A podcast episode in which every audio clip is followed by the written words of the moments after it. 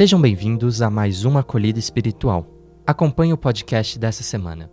Sábado, celebraremos o anúncio da encarnação do Filho de Deus. É o mistério do Deus Supremo da vida, que na origem do mundo cria todas as coisas com a sua palavra, mas que dessa vez escolhe depender da palavra de uma jovem, a Virgem Maria, para realizar a encarnação do seu filho. Deus, na sua infinita misericórdia, acompanhou o seu povo tanto nos momentos difíceis quanto nos de realização, como a entrada na terra prometida. O povo, por sua vez, em muitas situações da história, abandonou a aliança feita com Deus, mas Deus nunca abandonou o seu povo, por mais perverso que às vezes tenha sido a sua prática. Além disso, Deus prometeu um Salvador, anunciado tantas vezes pelos profetas, como bem afirma Isaías. O povo que caminha em trevas viu uma luz. Sobre os que viviam na terra da sombra da morte, raiou uma luz. Fizestes crescer a nação e aumentastes a sua alegria. Eles se alegram diante de ti, como os que regozijam na colheita. Pois tu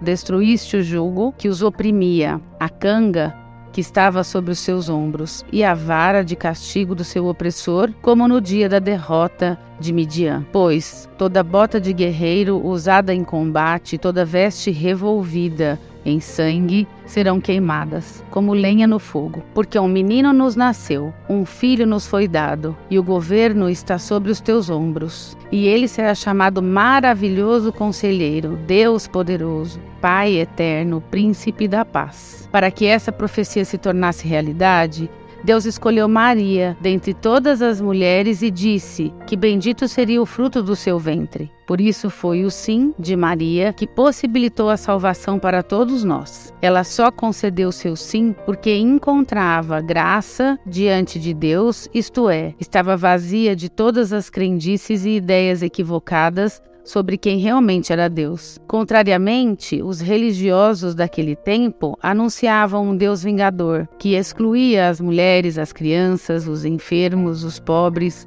Contudo, Maria estava vazia dessas ideias e de si mesma, por isso pôde encher-se de Deus e anunciá-lo ao mundo. No sexto mês, o anjo Gabriel foi enviado por Deus a uma cidade da Galiléia chamada Nazaré, a uma virgem e disse-lhe: Ave cheia de graça, o Senhor é contigo. Não temas, Maria, conceberás e darás à luz um filho, e lhe porás o nome de Jesus. O Espírito virá sobre ti e o poder do Altíssimo te cobrirá como uma sombra. Por isso, o menino que vai nascer será chamado Santo, Filho de Deus. Também Isabel, sua parenta, concebeu um filho na velhice. Este é o sexto mês daquela que era considerada estéril, porque para Deus nada é impossível. Maria então disse: Eis aqui a serva do Senhor faça-se em mim segundo a tua vontade. E o anjo retirou-se. Deste modo, com este sim de Maria, podemos proclamar: E o Verbo se fez carne e habitou entre nós. Isso só ocorre porque se cumpriu a profecia de Isaías sobre a mãe do Salvador. Por isso, o próprio Senhor vos dará um sinal: uma virgem conceberá e dará à luz um filho. E o chamará Deus conosco. O Deus conosco, que foi gerado por Maria, mesmo diante das ameaças de morte, ensina em alta voz no templo, dizendo: Vós me conheceis e sabeis de onde sou. Eu não vim por mim mesmo, mas o que me enviou é fidedigno. A esse não o conheceis, mas eu o conheço, porque venho da parte dele, e ele foi quem me enviou. Salve Santa Maria, serva humilde do Senhor. Ensina-nos a ser dóceis ao Espírito. Ensina-nos a viver em atitude de escuta da palavra, atentos às suas inspirações e às suas manifestações na vida dos irmãos, nos acontecimentos da história, nas dores e alegrias da criação. Virgem da escuta, acolhe as preces destes teus filhos.